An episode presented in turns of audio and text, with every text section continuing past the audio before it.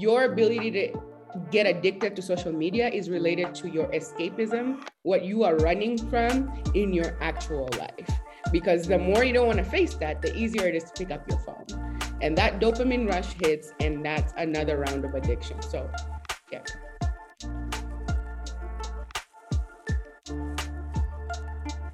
Hello there, Shakers. Welcome to another episode of Mind Shack Podcast. This podcast has been developing and growing beyond our expectations. We would really love to thank you. That's all. And we hope you enjoyed today's video. Hello, hello. Greetings, Dumelang, Jambo. My name is Jean Claude, aka JC. Welcome to season four of the Mind Shack podcast. We're a Gen Z podcast that focuses on discussing societal issues, entrepreneurial leadership, culture, and borders on topics in psychology for Africans. All we do is shake out the cobwebs on the social issues we see in the world today, and we do it the African way. So we often speak about Black Twitter jokingly, but do we know the effects of social media? Do we know the effects of um, Facebook? Do we know the effects of um, Instagram or YouTube on a daily basis? The Economist.com, the website, did a study that showed that although social media platforms have a positive effect on users in terms of self expression, awareness of people's health, and self identity, it can also affect one's body image, sleep patterns, and can even be a result in depression and anxiety. So, when we speak health, we speak in mental health being lost. Whether we recognize it or not, social media plays a large part in how we view our environment, and we can even be used to push agendas. With all this considered, does social media make us crazy? This topic, this topic is a conversation where we're discussing the mental health in the digital age that we live in today. So I have a personal story I'll quickly start off with. On the 4th of October, Facebook went down, right? I think uh, people might remember that. That was my first experience of a platform of that scale going down and affecting other platforms. WhatsApp was down as well. My experience of it was, although it was an opportunity to just like refresh and look into my family members' eyes and my sister and brother's eyes, it also brought the realization that there are connections beyond that. That's the apps and platforms that we use established and pretty much allowed to be one of the main means for communication. So for that time when it was down, it felt like um, felt like the signs the signs within scripture of the end of days. it was a sad time, to be honest. I felt as though I lost a lot of connection with people around me. And I feel like in some way people might have noticed that. It's again a conversation of pros and cons of social media that's pretty much what we'll dive into in this discussion. So in order to do this, I've got someone who is um, learned and uh, an expert in this area.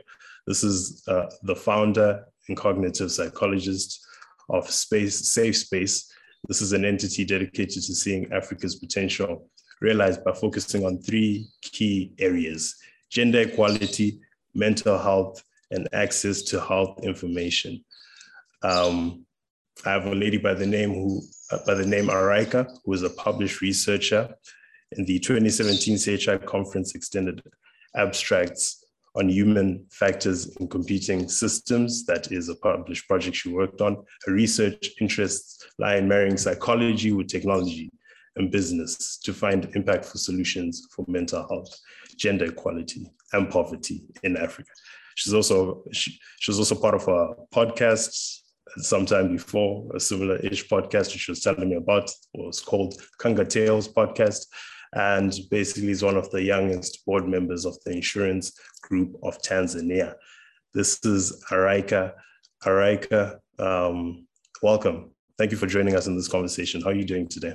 Oh, thank you for having me. I'm doing really well it's just a good start to the day, I think. No, awesome, awesome. Why did you decide to join us for this conversation? I, I mean, at Safe Space, we really focus on having conversations because that's like that that's the start of any change, right? And in Africa, in the African setting, there's not a lot of conversations like this that can maybe reach more people that are coming from Africans. Like it's usually, you know, someone else discussing us, someone else, you know, writing our narrative. And so I really have a passion for being the center of our own narrative. And uh, yeah, that's why I'm here. Really interesting. Really interesting. Then, you know, this is going to feel like an interview, but I want to progress with that, like safe space and knowing more of it. So, can you talk more about some of the work you do and why you feel it's important to safe space as the founder? Uh, yeah. So, safe. I mean, again, I think this will go very much back to the theme of of just even your podcast, and that is you know, I, I graduated, came back home um, with like degrees in psychology. No one would hire me obviously, because at the time, no one knew what psychology was. It was like saying, I don't know, you study art and then you want to work in a bank, and then people didn't understand. So I thought, you know, I'm going to start my own thing. And it started slow in 2017, but it's now, you know, evolved into like a team of different psychologists across Africa who do virtual therapy, um, who do group sessions, who design workshops for groups and companies. Um, and then beyond them, just the mental health part, uh, there's a lot of research that we get involved in and work with um, the UN and NGOs. And so this would be maybe like improving implementation of their existing projects and why they're not working, like going with a different analytical eye and saying, you know, these are people who've existed in this space and they can come up with their own solutions. So you can, you know, work with us to bring you those intuitive solutions versus you designing them on your own and then them not working. So it's a mix of different things. And then that's where gender equality and the, you know, alleviation of poverty comes in. But ultimately, first things first, I'm I'm a therapist. However, my own personal interest with technology is because my specialty within cognitive psych was human factors in computing systems. And that is how do human beings interact with computers, right? So um, th- there is a wealth of knowledge in there that we just don't know. And um, why the digital world can evolve to the level that it has evolved, right? Was it the computer or was it the human?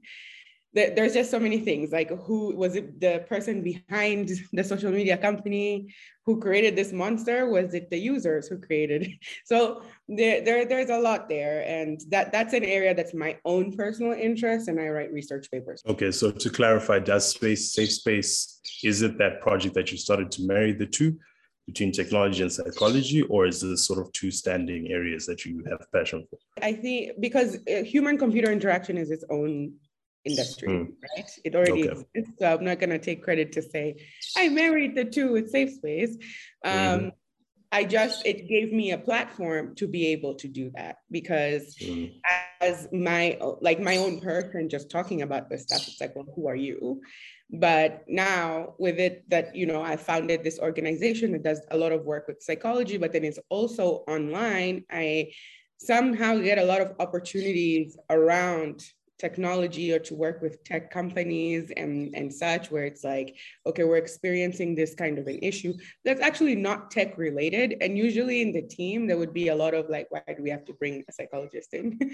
but mm. I, I think before long, it becomes very clear how when something's not usable, obviously no matter how great your design was when you sat down it's not going to work. And it's the same um, it's the same idea in research like for development as well. It may not even involve yeah. technology. So yeah. Okay. Makes a lot of sense. I think uh, we can dive right in right? I think you've set the foundation for this conversation. The first thing definitely we just want to get your insights on based on that like foreground like that background about you is is your your understanding of the depiction of people's lives through social media. Just your take, just to set the foundation of the conversation. What, what's your take of uh, the depiction of the lives, healthy or unhealthy, that people live through social media? Um, I think that, and I won't blame social media for this, right? I think this is truly a human thing. I think it's very unhealthy the way that our lives are depicted on social media because obviously we only see the very small, beautiful, decorated percentage of your actual life.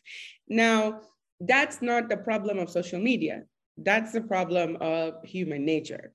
And how our societies are designed and wired. I mean, that's not just today. People have been embellishing their looks for centuries, right? Like people can get, you know, and this can be tribal. This does not have to be about development. It, you can go to the deepest, deepest community in very far to reach areas.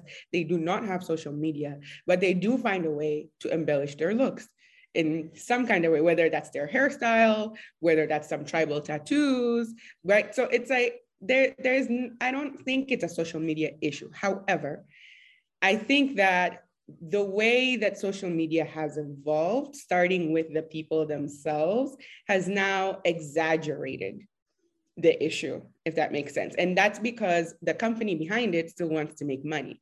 So if all of you from the get-go are still putting nice pictures, then you know we're going to create an algorithm, some competition for how great you look and how much more you show up versus someone who doesn't look that great and that embellished. So we're bringing back the magazine century right? We're bringing all of that back when we used to read the magazines, be like, I really want to look like that person. So it's not accurate, a short, and it's not healthy. Sorry, a short response to your question, but I don't think it's social media's fault. Yeah, that's um that's a, that's an interesting insight. Even if it wasn't social media, there's a way there's a way our minds are wired to have this dopamine dopamine hit, if you call it, I guess, if when when we have people around us and people view us in a way that's positive. I think it just feels good to us. So social media kind of amplifies that immediately. You can get that post, and then people directly are showing you or telling you through that like yeah. or comments. I I get it. That makes that makes it makes sense. It makes sense. I think then I think then um what about the conversation around around the relationship people should have with social media? Do you think do you think people should be taking breaks from social media? Is it relative, subjective, so many layers to it? Like what's just What's your what's your thoughts on that? Yeah, I think this is a, a very interesting question. I was thinking about it a lot actually, because I have this conversation with my friends a lot, and more so as we discuss the metaverse and what's coming in the future, you know, and that at some point in time, there is a child that's already born who, from the moment they hit puberty and start forming an identity of their of themselves. They do not have a concept of that outside technology right? That that age is already here. That child is already born today who's going to be that person. And maybe gen z still got a little bit of a a little bit of something that's you know outside technology but every other person born after there, there's no conversation that they understand themselves beyond social media. So I think that when we have this discussion of, okay, can we take breaks? That's, I think, a luxury we have today. I think 20 years from now, there's not going to be that conversation. Can we take breaks from social media? That's going to be the reality that we exist in. The metaverse had already happened. It's just a matter of now, like making it so more so, whatever, AI, blah, blah. But to answer your question, I think that the same way we need to stop looking at social media as if it's some external thing that's beyond us anymore. And rather, it's just a way of living at this point. How much do you do on your phone? And so, if we're going to talk about a conversation where we change its effect on us, then it's a matter of changing an entire societal structure rather than how we interact with social media, right? So, what are then going to be the reasons to log on to Twitter? What are the reasons to post something on Instagram versus should we take breaks from Instagram? That's soon going not going to be a discussion at all, in my opinion. But yeah. This is a thank you to you, a mind shaker, a listener of this episode. We highly, highly appreciate you joining in on all of these episodes. If you can just take a second to share this link to someone to have them tap into these episodes, that would be so highly appreciated. You are the fuel to what we're doing here. So please share the link, please like, please comment, please subscribe or follow in whichever platform you're in. And we will see you on the next episode as you continue to fuel us through. Thank you. What are the possibilities of that? Like, what, what are the, what's, how possible is that reality where, for instance, organizations take the lead, organizations set the set the set the like precipice of how we should engage with these digital medias and things of that nature, especially because they're the one that created it and they're the ones that have created the web three of it which is the direction that is going to be a direction where people might might be eating food digitally and forget to eat food in real life.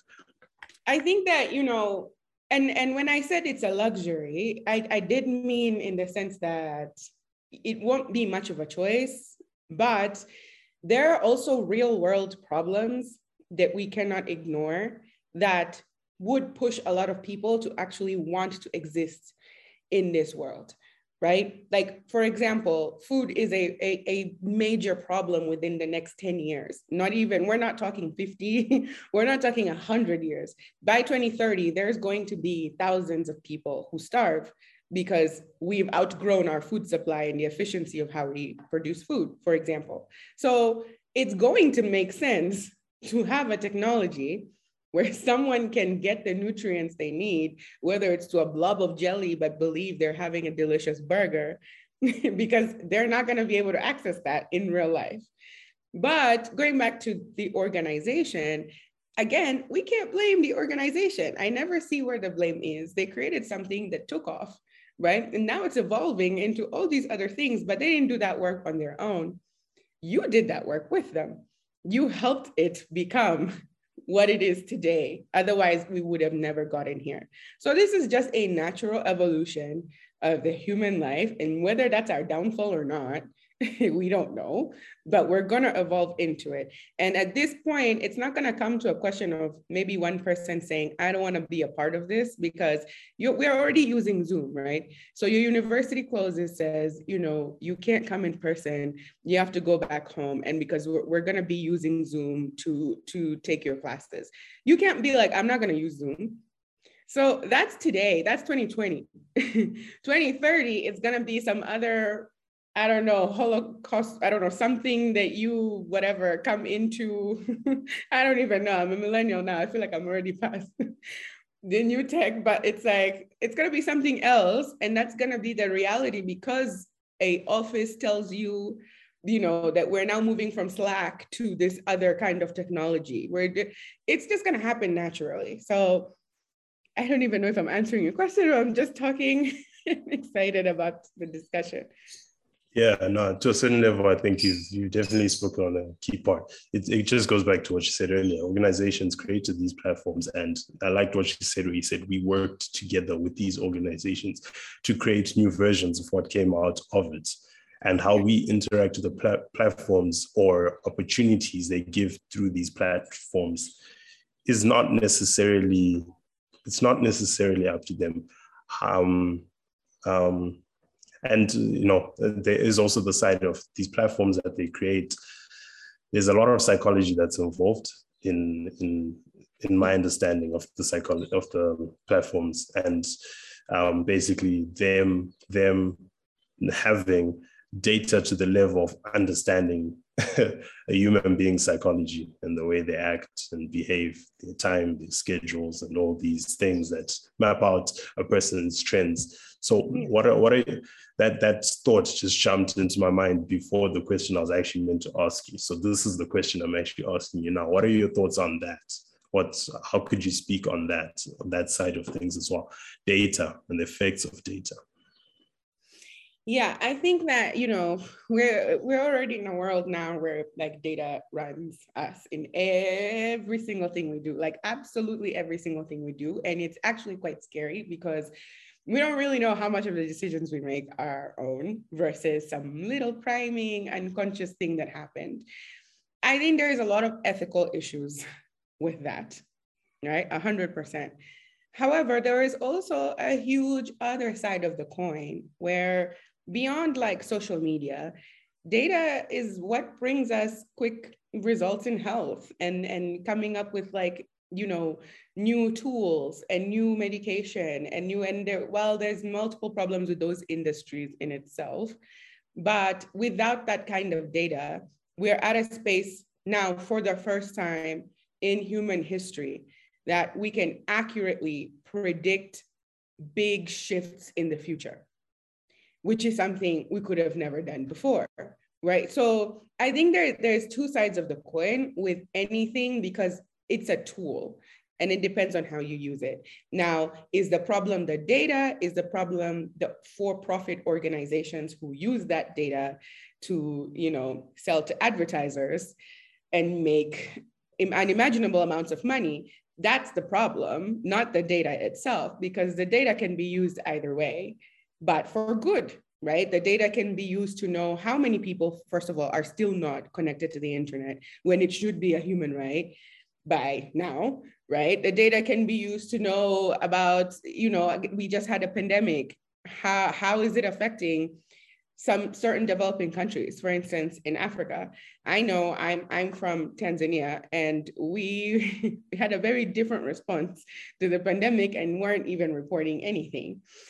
And there's a lot of like, there's a wealth of data that we missed out on in terms of like we can't even accurately say what it is that actually happened like there were waves but then we never went into quarantine but if we did collect that data it could have been used in a positive way, it could have been used in a negative way. So in conclusion, rather, than I don't keep talking, I think data, social media, every discussion that we're talking about, every tech, there, there's a good side to it and there's a bad side to it, right?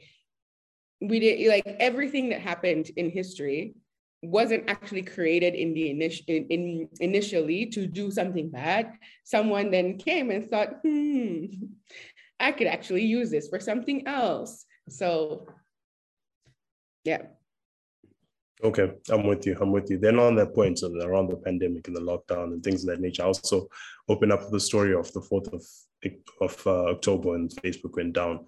Um, what do you think that revealed? What do you, you know, whether you're looking at it personally or just on a, on a, on a scope of, you know, a more macro level? What, what do you think that revealed of us. And then and then not only that but you know the pandemic the lockdowns and then our relationship with social media. Imagine something is different mm. or there could be a trend or something to pick up from it. Yeah um, i think that we're very hooked. That's all it revealed is we have a problem. We're very hooked onto social media. Again not really the fault of social media itself um, but the, the fault of the world as it is I I as a I mean personally when Facebook went down, I wasn't that affected by like Facebook or Instagram. It was more so WhatsApp because I was like that's where all of my communication is. So all of a sudden I can't speak to anybody. That's a no-no, right? And then we have to just call each other on real phone. Um, it, it just felt so weird but at the same time there are other people who had like the most extreme reaction almost similar to withdrawal, right? Withdrawal from actual drugs, because there's not much difference in what like addiction does in your brain. Like it doesn't depend what you are addicted to. it has the same kind of effect on your reward pathway.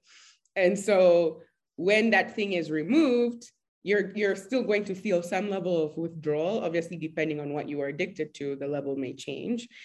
But I think it, it really shows how um, unhealthy that relationship is. That again is not social media's fault, in my opinion. It is the people. So the fact that you know we can get so pulled into these into our phones 24 7 and we don't do anything um, to try and actually fix our relationships in person because all the validation I need comes from the likes and comments on my posts. You know, if I want to feel close with my friends, I haven't really talked to them for two months, but you know what? We have a meme group. So we're still so close because we're sending each other memes all day long, right?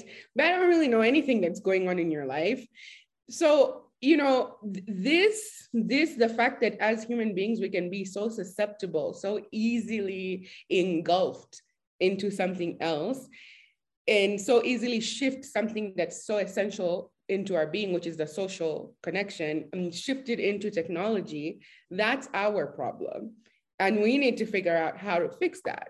So, you know, if, if it's you actually pushing yourself to have more physical connections, that's a place to start, right? Like I said, the ability to step out of social media is going to be something we can't do very soon. But if you can still do it at this point, and if you can take breaks, I definitely take breaks. I feel like I'm the most inconsistent poster, but that's also coming with getting older. I used to be very consistent, so I won't blame anyone for like, you know, the difficulty to put your phone down. But it helps there's apps that help you do that, right? Let the digital world fight the digital world. Download another app that stops you from using any of your apps until a certain time. There's just different methods, but I think that it's important to recognize that, well, like weed itself, for example, is just a grass. Social media itself is just a platform. Your ability to get addicted to social media is related to your escapism, what you are running from in your actual life. Because the more you don't want to face that, the easier it is to pick up your phone. And that dopamine rush hits, and that's another round of addiction. So, yeah, that's what it okay. But, okay, I'm with you. So, I mean, on an individual level, like it's, it's, I don't know, it feels like, it feels like, um, if there's awareness that's growing, I guess, which is quite important. But I feel like awareness goes only goes so far. It's a good foundation, but like some some people probably just don't see it as a big problem. You know, like people people look at their trends and how they use social media and things of that nature, and and don't really see a problem.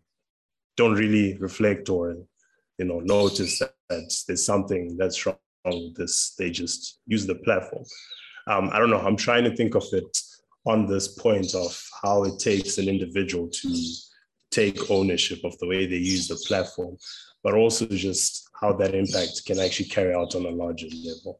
Is that does that does that now come to people having more conversations, uh, whether it's posting on platforms, people trying to be more real, or I don't know if you follow me when I when I go about this. This there isn't a direct question here, but it's more like oh. you just you just building on it. you just building on this area. There's there's so many, you know, when you think of it from an individual aspect, I feel like there's sometimes there's gaps. There's gaps where people don't think the same, and because of that, the problem will almost always exist. Right. I mean, we're we're now just touching on like behavior change and. Mm what you're asking is how can we change the behavior of a group, right? Where mm. people have different opinions and different thoughts on something. And I mean, the the first thing you said, which I'm trying to remember right now, um, you said not a lot of people know, right? Because you can have that self awareness, but also to to mm. accept mm. and be very aware that hey, I'm addicted to social media. But you know, the one thing I'll compare to is like if you're gonna talk to an alcoholic, they're not gonna be like, oh yeah. I have a problem, right? It takes their world falling apart for them to finally be forced into maybe rehab or to whatever else um, help method there is. So I, it's the exact same. And I think that the problem with being addicted that people have to recognize is you're addicted to what feels good. If something felt bad, you would not be addicted to it. You would run away from it. And, you know, if you want someone to move away from from an addiction, you're not necessarily replacing the craving for wanting something that feels good. You're simply re- replacing the behavior that gives them mm. what feels good. Does that make sense? So, you know, yeah, so that you're still getting some level of that dopamine, that feel good hormone, because that those are the two drivers of human existence running mm. from pain and running towards pleasure. There's no other thing. Everything has come from these two drivers. So mm. it's very, very important to recognize and accept that wanting to feel good, wanting to feel validated, wanting to feel relevant is an important human need. It has, you know, it's not something to be ashamed of to, to actually say, I, I mean, I love it when I get 500 likes on my post or whatever. Like these are real human needs. The more you run away from sort of accepting that, the more there's shame around saying that. And then it's like, this is where the real thing comes, where it's like everyone wants to be real now, but really everyone secretly also wants the validation. And so that disconnect makes it harder to actually move past this problem versus everyone accepting that we're human beings and we like being liked. we mm, just like that's how we are wired is to be liked. And the moment you accept that, the moment you as a human you can say that to yourself, I actually crave attention. I crave validation. It's immediately going to bring up why you look for it online because you lack it somewhere in your real life. And it's immediately make you going to make you emotional and make you now want to realize why it's lacking in real life and how can you fix that but the more we run away from that realization the more we shut off this door so i don't know if that's helping mm. but in, in terms of yeah the behavior change like more so you know putting this kind of information out there having this kind of conversation that's how you change things, even if it takes one time, who then talks to their friend, who then whatnot. But that that's really it. But yeah. yeah, that's that's really interesting, really insightful. So then in closing, this is a question that hopefully you can also just like take things home on anything else that you feel like is an important area of, of conversation here. But I want to make it relative to Africa the differences that we might be seeing within the context of this continent and our countries opposed to opposed to anywhere else. What it is that that is important at least for people that are like us to be considering when it comes to their mental health in the digital age. Okay the word that's just still sticking and the first one that came to my mind is um, vulnerability. And I, think I don't want to take too long with this, but I'm using this word because I think Africans today are the most self-aware, right? Or, or are the most rather, I don't know, technologically exposed, exposed to cultures in general. Um, but with that comes a sense of responsibility to recognize that we have been operating under a collective trauma for the longest time and it it has been very easy in in African and like generational evolution to pass on certain traumas like this is just who we are. This is how we were raised. There's no explanation. There's no processing. Nothing. It's just this is how we are. Like this is where it came from. This is who we were you know all of this. And i think it it we can find so much freedom and reach our truest potential if we can learn to be vulnerable because vulnerability is actually strength. It's actually recognizing that we are not in danger, that this, you know, historical trauma that has been passed along, we can let go and we are completely able and powerful enough and more so to build this life that we see that we want to have the advancement that we want without maybe anyone's help or you know feeling like we need to be like second hand or something because that, that's again a continuation of the trauma. So i'd say young africans today learn to be vulnerable because there's a lot of release that comes and there's not a problem you ever go through that's just your own especially now in the digital world especially now. It's crazy how so many people hold on to so much and then one person posts about something and I usually like to just see the comments. And it's like 500 people around that person who are going through the same thing. So it's like, why were you all quiet? Like, you know, be vulnerable. And you don't know how, how many doors open for you once you let that weight go. So that's, I say one thing. Yeah, that's awesome. That is awesome. On an individual level, I feel that's where that's where personally I've had the most impact on social media that is meaningful.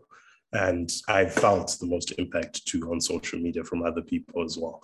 And um, yeah, I'm a person that's not really been on social media for reasons where I feel as though it's anything I'm putting out there is a, is a version of myself that I feel like someone else is taking something they shouldn't be taking from it, or the wrong message is being sent. So that's why I've not been on it. And every time I've tried to be on it with the raw level of like vulnerability, I've, I've, I've felt that engagement and realness about what, what what's being spoken about. That's that's an awesome point. It's really an awesome point.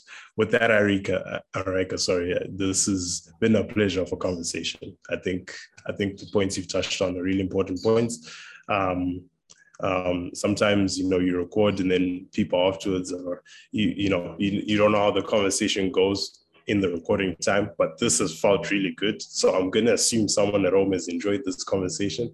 Um, it's it's been it's been good having you. Thank you so much for joining the conversation. For those that are listening, Araika was sort of told on short notice, and she was just like, "This important. This conversation is important. Let's do this." So yeah, really, really grateful for you joining us today. Thank you. Thank you for having me. It's been wonderful. And I'm so excited to actually listen to the episode and share it. Awesome. Awesome. So I think it goes without saying that social media, like everything else, requires a little bit of accountability, accountability, a, a little bit of ownership, responsibility from each and every one of us. Um, we learn that social media can be educational, can be positive. It's a platform that's just been created, and how we use it is up to our own ownership and responsibility to take care of and also impact others in a positive way. And if that comes through being real, authentic, and vulnerable, and really trying to connect with people, which the platform was created for, then that would be that would be a means to to to creating a more positive um, relationship and connection with the platform and the people that are on it. So as always, your experiences are not in vain, and they help to enrich and give the mind shakers a different um, perspective.